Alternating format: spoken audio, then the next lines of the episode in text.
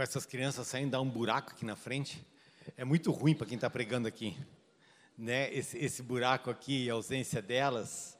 É, às vezes, quando a gente está lá no projeto Dorcas e as crianças, elas fazem apresentação, elas tocam, elas cantam, a gente vê muito essa presença da, da Renate lá e também da Rúbia. Né? A Rúbia e a Renate têm sido uma dobradinha que por décadas né, elas têm ministrado lá e elas têm ministrado aqui.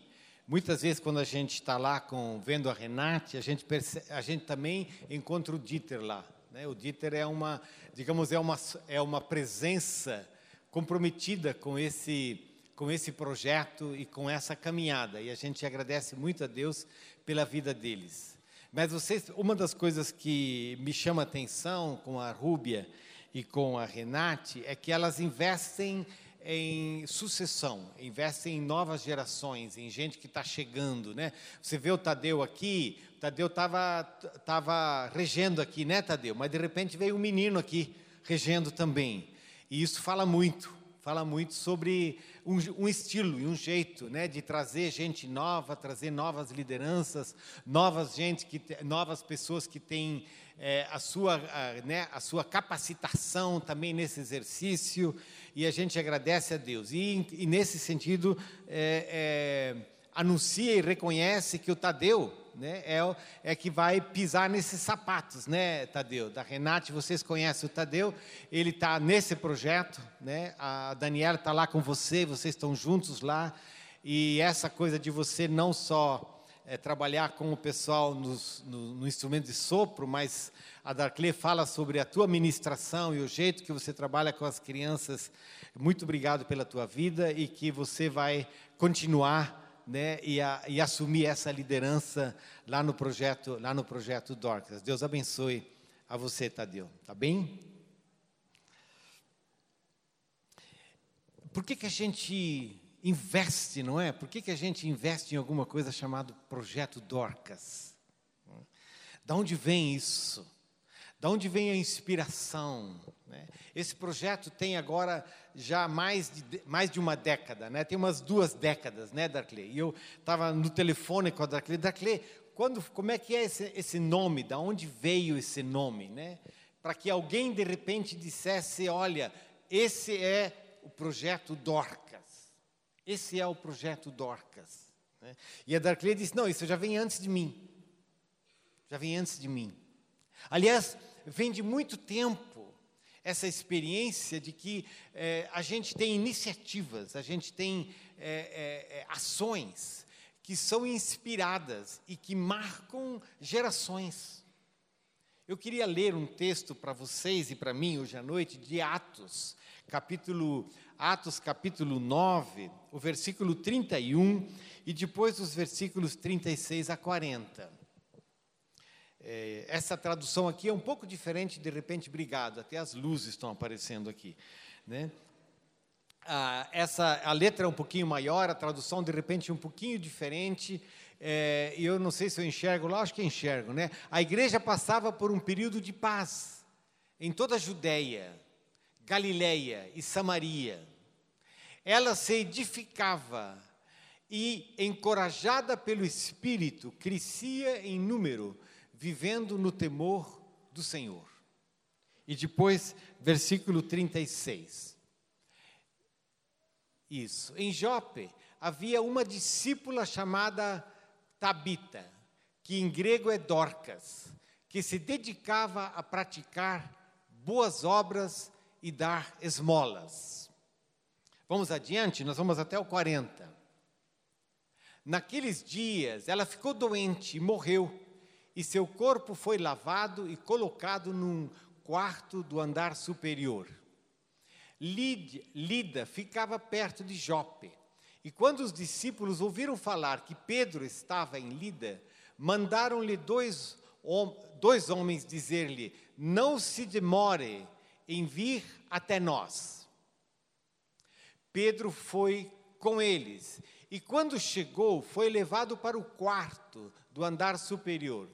Todas as viúvas o rodearam, chorando e mostrando-lhe os vestidos e outras roupas que Dorcas tinha feito quando estava com elas. Pedro mandou que todas, todos saíssem do quarto, depois ajoelhou-se e orou. Voltando-se para a mulher morta, disse: Tabita, levante-se. Ela abriu os olhos e, vendo Pedro, sentou-se. Esse texto que eu evoco para nós hoje à noite fala um pouco dessa história e fala da nossa história. Fala de uma mulher chamada Dorcas e fala do nosso projeto Dorcas. Nós fazemos parte dessa história, dessa história de homens e mulheres que, no decorrer do tempo, da história, têm sido tocados pelo Evangelho e têm sido transformados pelo Evangelho. Aqui, nesse texto de Atos, eu comecei com o versículo 31 eh, do capítulo 9. Esse versículo diz que a igreja tinha paz em toda a Judéia, Galiléia e Samaria. E, ela, e esse versículo fala de uma igreja que era edificada e que era que estava caminhando no temor do Senhor. E no consolo do Espírito Santo crescia em número. Uma das coisas que eu peço a Deus é que Ele nunca, nunca permita que eu me acostume com a igreja, que eu entenda a igreja como alguma coisa nossa, como alguma coisa cultural, como alguma coisa da nossa tradição. Que eu nunca perca a, o, Uau! Que eu nunca perca a dimensão de que a igreja é um milagre de Deus, de que a igreja é, uma, é um produto de Deus, de que a igreja é uma realidade que entra na nossa realidade para transformar a nossa realidade, para enriquecer a nossa realidade, para dar um colorido para a nossa vida, para fazer com que a nossa vida tenha significado para com que nós tenhamos identidade e para que nós tenhamos um senso de vocação. Muitos no decorrer da história, regimes, governos, impérios, ditadores, tentaram enquadrar a igreja, tentaram matar a igreja, tentaram fazer dela uma expressão da sua cultura, dos seus regimes. E sempre de novo a igreja se rebela Sempre de novo a igreja rompe, sempre de novo a igreja nasce onde a gente menos espera. E a igreja, porque a igreja é fruto da ação de Deus. A igreja é fruto do sopro de Deus. A igreja é fruto da encarnação de Jesus, que é a expressão daquilo que Deus quer para nós. A igreja é de Deus. Esse versículo aqui que nós lemos fala dessa igreja que viveu um tempo de paz. A, igreja viveu tempos de paz, a igreja viveu tempos de perseguição, a igreja viveu tempos de crescimento, a igreja viveu tempos de encolhimento, a igreja viveu diferentes tempos, mas sempre de novo ela sobrevive. Por que é que a igreja sobrevive? Ela sobrevive porque ela é de Deus e ela sobrevive porque ela é o sopro de Deus sobre nós, que nos coloca de pé, que nos coloca no nosso, nos nossos olhos um outro brilho, um outro semblante, que coloca no nosso coração uma esperança, que coloca dentro de nós um jeito de viver que nós, no qual nós somos conscientes de que Deus nos ama de que Deus vem e veio, veio e vem ao nosso encontro, e de que Deus tem uma vocação para a nossa vida. A igreja é essencial, sem ela nós morremos, sem ela nós secamos, sem ela nós vivemos encurvados em nós mesmos para a nossa própria morte. É com a igreja é com esse Evangelho de Jesus Cristo que constrói a igreja que nós levantamos a cabeça, que nós ganhamos identidade, que nós descobrimos quem nós somos e para que nós somos chamados. A igreja é essencial na nossa sociedade, como sinal do amor de Deus, como sinal da restauração de Deus, como sinal de esperança no mundo no qual nós vivemos. A igreja, ela floresce muitas vezes em tempos de crise, em tempo de dor. A igreja floresce quando nós estamos de repente profundamente angustiados. A igreja floresce quando nós estamos encurvados, a igreja floresce quando nós estamos com medo. Fazem uns, uns é, eu acho que fazem uns domingos. Né? Fazem uns domingos, já fazem uns domingos, é, fazem uns domingos. Eu tive o privilégio de estar numa igreja em Pacaraima. Pacaraima é a, a, cidade vizinha da Venezuela. Né? Você atravessa de Santa Helena para a Venezuela. E eu estava numa igreja que é uma igreja pequena. Aliás, ela é uma pequena igreja num grande terreno. Tem uma igreja, tem uma pequena, um salão, uma escola e tem uma casa pastoral. Gideão é o pastor, Gideão e Sandra são os pastores lá. E Gideão falou: eu, quando eu vim para cá, eu a igreja tinha quatro pessoas. Eu fui enviado para cá para ser pastor aqui e uma igreja que estava encolhendo, uma igreja que estava morrendo. E então eu percebi que os venezuelanos estavam chegando, eles estavam pelas ruas de Pacaraima. Eles estavam eles estavam desesperados, eles estavam sozinhos, eles estavam nas ruas. E eu não resisti, eu não consegui, eu comecei a, a, a, a trabalhar com eles, eu comecei a, caminhar com eles, eu comecei a, trazê-los para cá. Hoje ele tem naquele pátio daquela igreja mais de 100 pessoas que vivem ali em barracos. Eles vivem, eles vivem assim. E naquele domingo, naquela manhã, enquanto aquele louvor era uma, era uma mistura de espanhol com português, as pessoas cantavam e as pessoas cantavam, e eu fui lá, eu, eu, eu fui lá para conhecer o trabalho, e eu, eu fui lá como convidado para pregar naquele domingo, e eu perguntava para mim mesmo, por que, que eles estão cantando? Por que, que elas estão, por que, que essas pessoas estão cantando? O que, que elas têm para cantar? E à medida que eu, que, eu, que eu abria a Bíblia com eles naquele, naquele domingo e tentava encontrar uma palavra que pudesse falar para aquelas pessoas, elas choravam e eu chorava. Foi um dos cultos que eu mais chorei. Claro que eu estou virando mais chorão do que ontem, não é? Mas o que, que eu vou fazer? Né? E elas cantavam, a igreja estava cheia de um canto.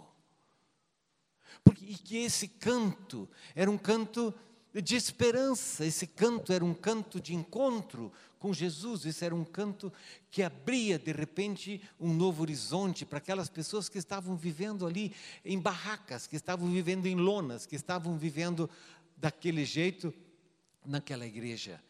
É uma igreja uma igreja que abriu as suas portas para receber aqueles que estão desesperados, aqueles que estão machucados, aqueles que estão sozinhos. E à medida que eu passava por alguns dos abrigos em Boa Vista e em Pacaraima, me impressionava a quantidade de crianças, muitas crianças, e as histórias. Algumas semanas depois, eu estive em Caracas, na Venezuela, num encontro com pastores. E os pastores falavam da luta deles e aí um dos, um, uma das pessoas me dizia, mas olha gente, se não fosse pela, pelas igrejas, a, a situação em Caracas estaria muito pior, porque as igrejas são um lugar onde as pessoas se encontram, são um lugar onde as pessoas de, de repente recebem uma cesta básica. Eu estou falando da Venezuela, mas eu podia falar de muitas outras experiências no decorrer da história. Eu podia falar de repente da tua vida, da minha vida. Quando Deus levanta entre nós, quando Deus sopra o seu sopro sobre nós e nos transforma em comunidade, nos transforma em igreja, nos transforma em comunidade do Redentor, onde não estamos sozinhos, onde podemos ser acolhidos, às vezes nos pequenos detalhes, pequenos detalhes como receber um telefonema, Cileda e eu, nós estávamos, faz o que, duas semanas, nós estávamos em Manaus, era um sábado à noite, e nós recebemos o telefonema e dizendo, olha, o teu, o teu apartamento foi arrombado. Os nossos filhos, você sabe, estão todos longe daqui, não é? O que, que você faz? Quais são os encaminhamentos? Quais são os passos? E a gente perguntando, a gente volta, não volta? Como é que fica, como é que fica esse apartamento, né? E de repente pessoas surgindo e dizendo, olha, você está precisando de alguma coisa? Eu vou lá, eu vou dar uma olhada lá. Né? O Sandro aqui ainda precisa olhar aqueles vídeos todos para ver se a gente encontra quem que, quem que entrou lá naquele apartamento. O Fernando foi dormir lá. Nós somos comunidade, não porque nós tenhamos vínculos de étnicos, não porque nós tenhamos vínculos de sangue, não porque nós tenhamos uma comunidade, não porque nós sejamos do mesmo clube, mas porque Deus tocou a nossa vida. Porque Deus nos deu uma palavra. Porque Deus soprou sobre nós o seu espírito. E Deus nos disse: Eu amo a você. Eu quero você para mim. Eu quero entrar na tua vida. Eu quero me tornar o centro da tua existência. Eu quero que você participe de uma comunidade. E eu quero que você seja aquilo que eu já falei para os profetas e para os homens de Deus, eu quero que você seja luz para as nações. Eu quero que você seja bênção para os outros. Eu quero que você tenha um jeito de viver que transmite esperança para as pessoas. Aqueles que estão cansados possam ficar de pé. Aqueles que estão sozinhos possam encontrar comunidade. Aqueles que estão desesperados possam receber uma palavra. Aqueles que estão abandonados possam ser acolhidos. Aqueles que estão chorando possam encontrar outros que chorem com eles. Eu quero que você, igreja minha, seja esse sinal. No meio de uma sociedade truculenta, raivosa, vazia, egoísta, seja essa minha comunidade, comunidade do Redentor. Ouça a minha voz. Eu quero que você seja minha e que você possa brilhar o meu brilho, que você possa vivenciar a minha esperança e o meu sonho de salvação, de restauração por cada um de vocês. A minha oração é de que Deus nunca permita que eu ache que a igreja é coisa que a gente pode fazer. Que eu ache que a igreja seja fruto do nosso esforço, seja fruto da tradição, seja fruto da cultura, seja fruto de um estatuto, seja fruto de uma denominação. Não, a igreja é de Deus. E Ele a levanta, e Ele a sustenta, porque sem ela, nós não temos nada. A minha oração é de que eu não perca esse senso de mistério, de que eu nunca perca esse senso de surpresa e de graça. De que Deus é um Deus de amor e que faz novas todas as coisas, a começar em mim, a começar em você.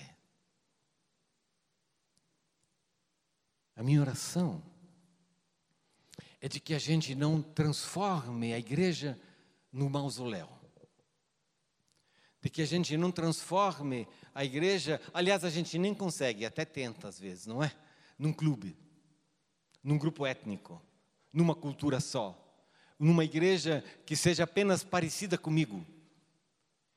Porque essa não é a igreja de Deus. E muitas vezes no decorrer da história, muitas e muitas vezes, essa é uma das nossas brigas fundamentais, não é? Que a igreja não seja clube. E quem faz parte de uma igreja como nós, que somos uma igreja eh, de origem étnica, não é? Eh, a tentação de ser uma igreja dos iguais é muito grande. E o Espírito de Deus rompe sempre de novo, graças a Deus. E a minha oração é de que rompa, Senhor, sempre de novo, apesar de mim e em mim. Madre Teresa tem uma oração que ela diz: Eu oro para que Deus faça com você o que Ele quiser, sem lhe perguntar. Eu oro para que Deus faça com você o que Ele quiser, sem lhe perguntar. Me dá um medo essa oração? Mas então, ela diz mais. Ela diz assim: faça o mesmo por mim. Eu oro para que Deus faça com você o que Ele quiser, sem lhe perguntar. Faça o mesmo por mim. Quem sabe essa seja a nossa oração também hoje à noite. Senhor, o que tu queres para nós, como comunidade do Redentor? Qual é, renova, Senhor, a nossa vocação, afirma a nossa identidade, torna-nos conscientes de que nós só somos o que somos, porque nós somos chamados pelo Senhor. Às vezes essa oração, ela precisa né, ganhar uma renovação, uma nova pintura. Né?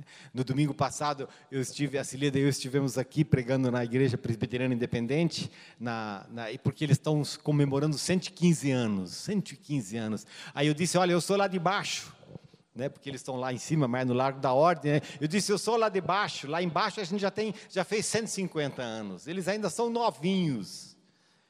Mas quem tem 150 anos também tem muita casca, tem muito verniz tem muita coisa que cobre, tem muita coisa que engessa. E o Espírito de Deus sopra sobre nós sempre de novo, para que esse gesso seja quebrado. E para que Deus continuamente nos torne vocacionados, ungidos para ser a igreja dele. Porque se nós nos negarmos a isso, como disse uma das imagens dos evangelhos, as pedras clamarão. Deus levanta outro povo, Deus levanta outra igreja. Graças a Deus, Deus não depende de mim e de você. Mas Ele gosta de ter a mim e a você na sua comunidade de discípulos. E essa comunidade de discípulos, ela é composta de gente simples. Ela é composta de gente humilde ela é composta de pessoas como Dorcas. Dorcas, a Bíblia fala de que ela era notável pelas boas obras e esmolas. Notável, a Dorcas. Olha nós falando da Dorcas. Quem imaginaria? Você acha que ela imaginava isso quando ela estava lá fazendo as túnicas e os vestidos, né, para ajudar as outras pessoas? Você, você acha que ela em algum momento imaginou que nesse que dia hoje, dia 20 de setembro, que, que horas tem de ser? Como é que eu vou enxergar aquele horário lá em cima, não é? Que nesse horário, nesse dia 20 de setembro, nós estaríamos aqui falando da Dorcas não, não, não, não, ela não tinha posição no império. Não, não, nenhum escultor botou da Dorcas uma imagem de pedra. Ela foi uma mulher que, quando ela faleceu e o Pedro chegou naquela casa, diz assim o texto: todas as viúvas o cercaram, chorando e mostrando-lhe túnicas e vestidos que Dorca tinha feito enquanto estava com elas. Túnicas e vestidos que Dorcas tinha feito enquanto estava com elas. Que memória, que memória, que legado, não é? um legado de túnicas, de vestidos, que as pessoas, as viúvas, trouxeram com elas. Trouxeram com elas. Algumas vestidos, vestidos, algumas embrulhadas num pedaço de papel, naqueles cartuchos amarelos, né? falando na nossa linguagem, e elas, eles começaram a, elas começaram a tirar e dizer: Olha, Pedro, olha isso aqui, foi ela que fez. Eu passava tanto frio até que um dia ela bateu na minha porta. E quando ela bateu na minha porta, ela disse: Eu tenho percebido que você anda com tanto frio. Eu queria que você tivesse essa túnica. Eu fiz para você.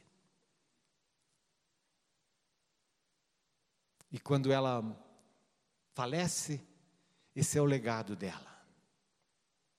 E a gente, claro, precisa perguntar: pelo que chorarão quando você já não estiver? Pelo que chorarão?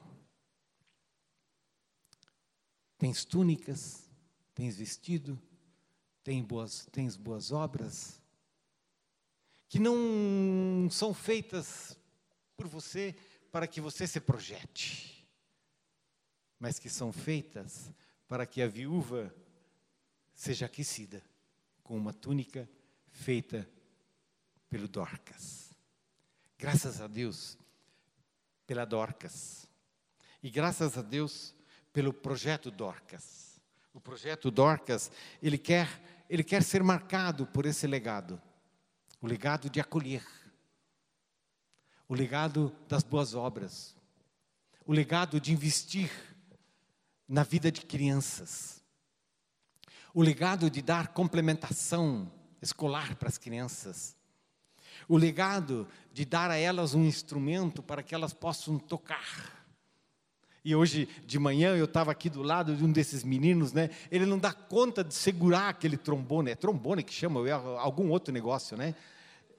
Hã? Bom, tá bom, os dois depois se acertam, mas ele não dava conta de segurar.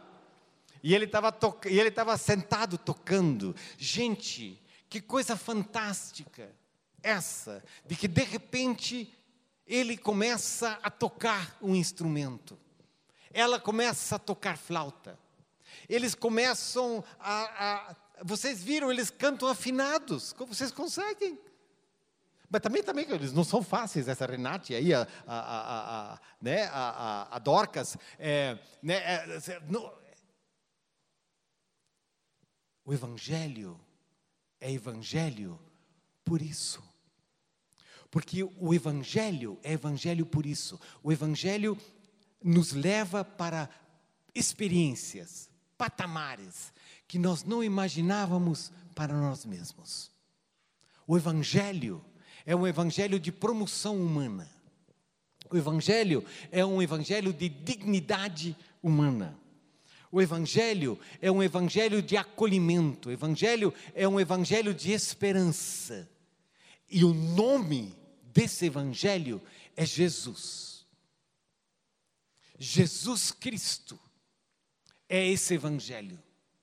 E ele é essa esperança que é colocada no coração das crianças e das viúvas, no nosso coração, e nos ajuda a viver com outro brilho nos olhos.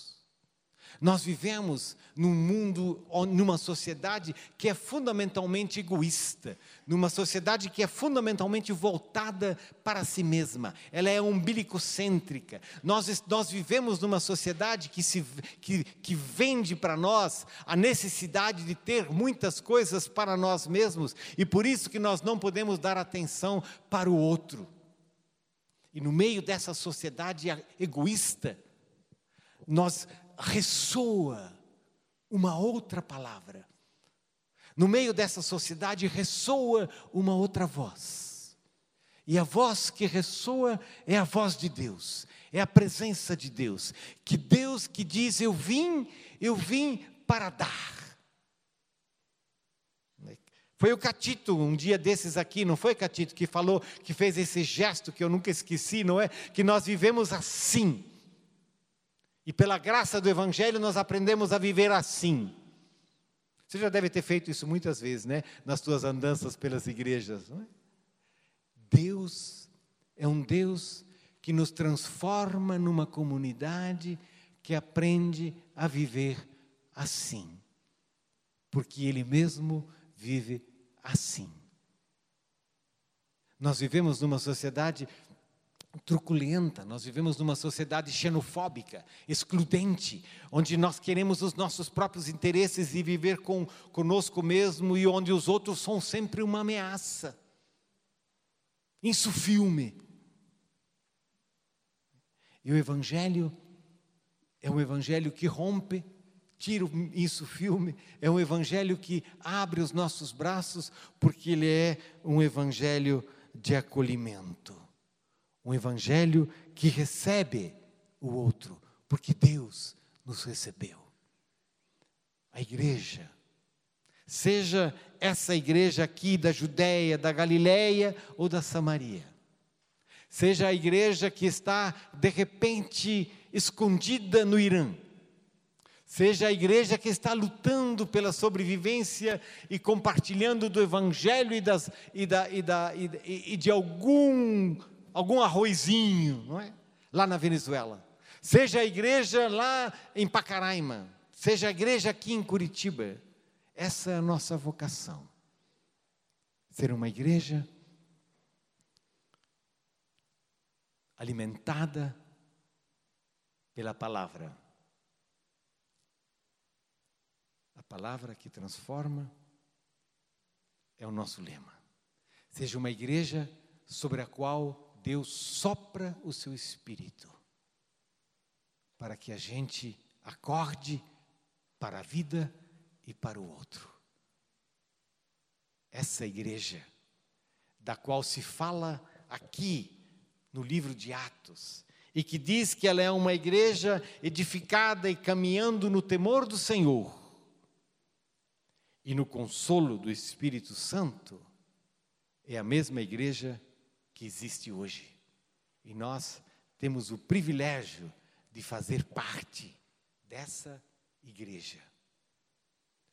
Essa igreja que tem estado presente no decorrer, no decorrer, da, no decorrer da história e no decorrer dos séculos, é a igreja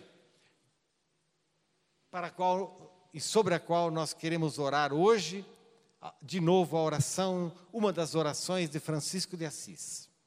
Francisco de Assis, que viveu 1180 e lá vai pedrada, muitos anos atrás, ele disse: Altíssimo, glorioso Deus, ilumina as trevas do meu coração.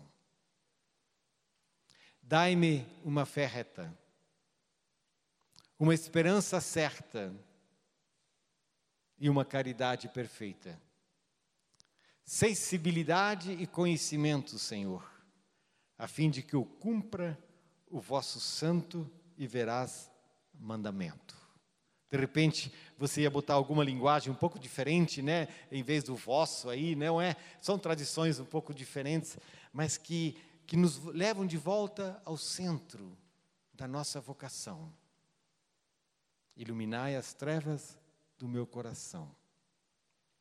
Dai-me uma fé reta, uma esperança certa e uma caridade perfeita. Sensibilidade e conhecimento, Senhor, a fim de que eu cumpra o vosso santo e verás mandamento. Essa é a oração para mim e essa é a oração para você.